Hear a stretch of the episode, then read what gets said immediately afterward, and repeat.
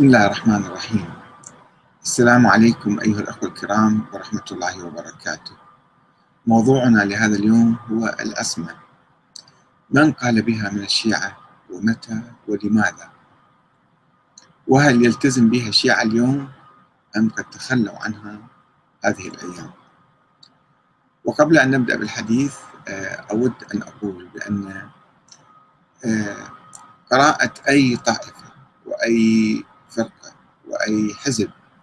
لا يمكن أن نلتقط صورة ثابتة واحدة عبر التاريخ عن تلك الطائفة أو الفرقة أو الحزب ونقول أن الطائفة الفلانية تقول بكذا وكذا وأن الفرقة الفلانية تقول بكذا وكذا وأن هذا الحزب مثلا يقول بكذا وكذا.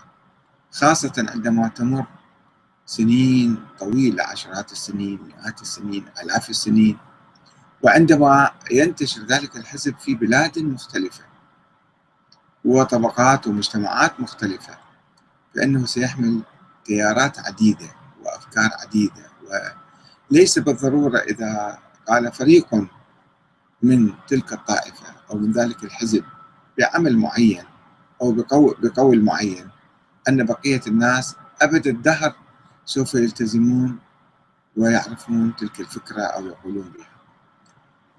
في قراءتنا للشيعة والتشيع.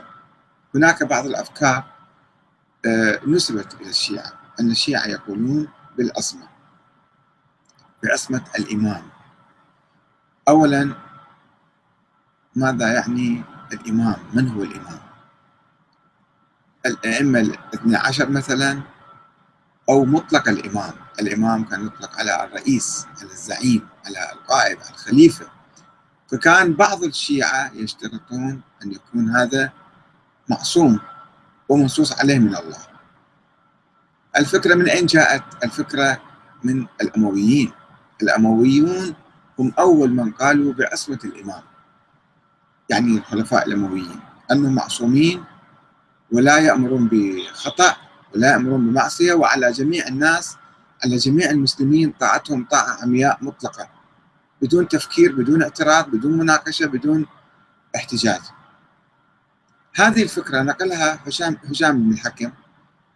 واحد كان متكلم شيعي في أواسط القرن الثاني الهجري. نقلها إلى فريق من الشيعة. ودسها في فكرهم. وركبها على الأئمة الاثني عشر. أن الأئمة يجب أن يكونوا معصومين حتى لا يأمروا بمعصية. وحتى الناس يطيعوهم. طبعا بتأويلات تأويلات نتحدث عنها. تأويلات القرآن الكريم.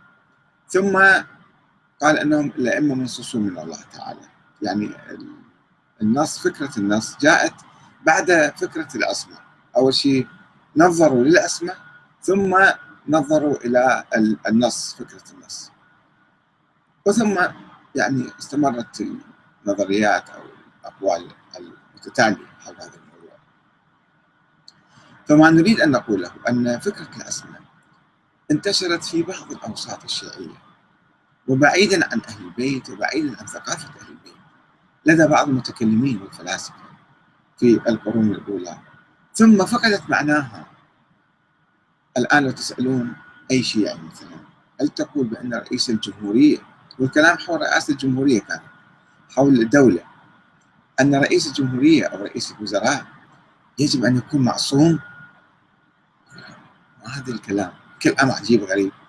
رئيس الوزراء أي إنسان عادي ننتخبه ويصير رئيس وزراء أربع خمس سنوات ثم يجي واحد آخر مكان فماذا يعني أن يكون معصوما؟ ماذا يجب أن يكون معصوما؟ ثم منصوص عليه من الله منين نجيب النص الآن؟ أو رئيس الجمهورية مثلا. أو حتى الولي الفقيه في إيران. لا يقولون بأن ولي الفقيه معصوم وأنه معين من قبل الله. فيستغربون يقول يكفي يكون إنسان عادل ملتزم بالشريعة الإسلامية يصلي يصوم كذا ما يظلم أحد هذا عادل فإذا هو يصبح إمام يصبح رئيس. فالكلام هو حول محور الإمامة بصورة مطلقة أن الإمام يعني الرئيس الخليفة الزعيم السلطان هل يجب أن يكون معصوم من الله؟ وكيف الله يعصمه يعني؟ وثم يكون منصوص عليه من الله؟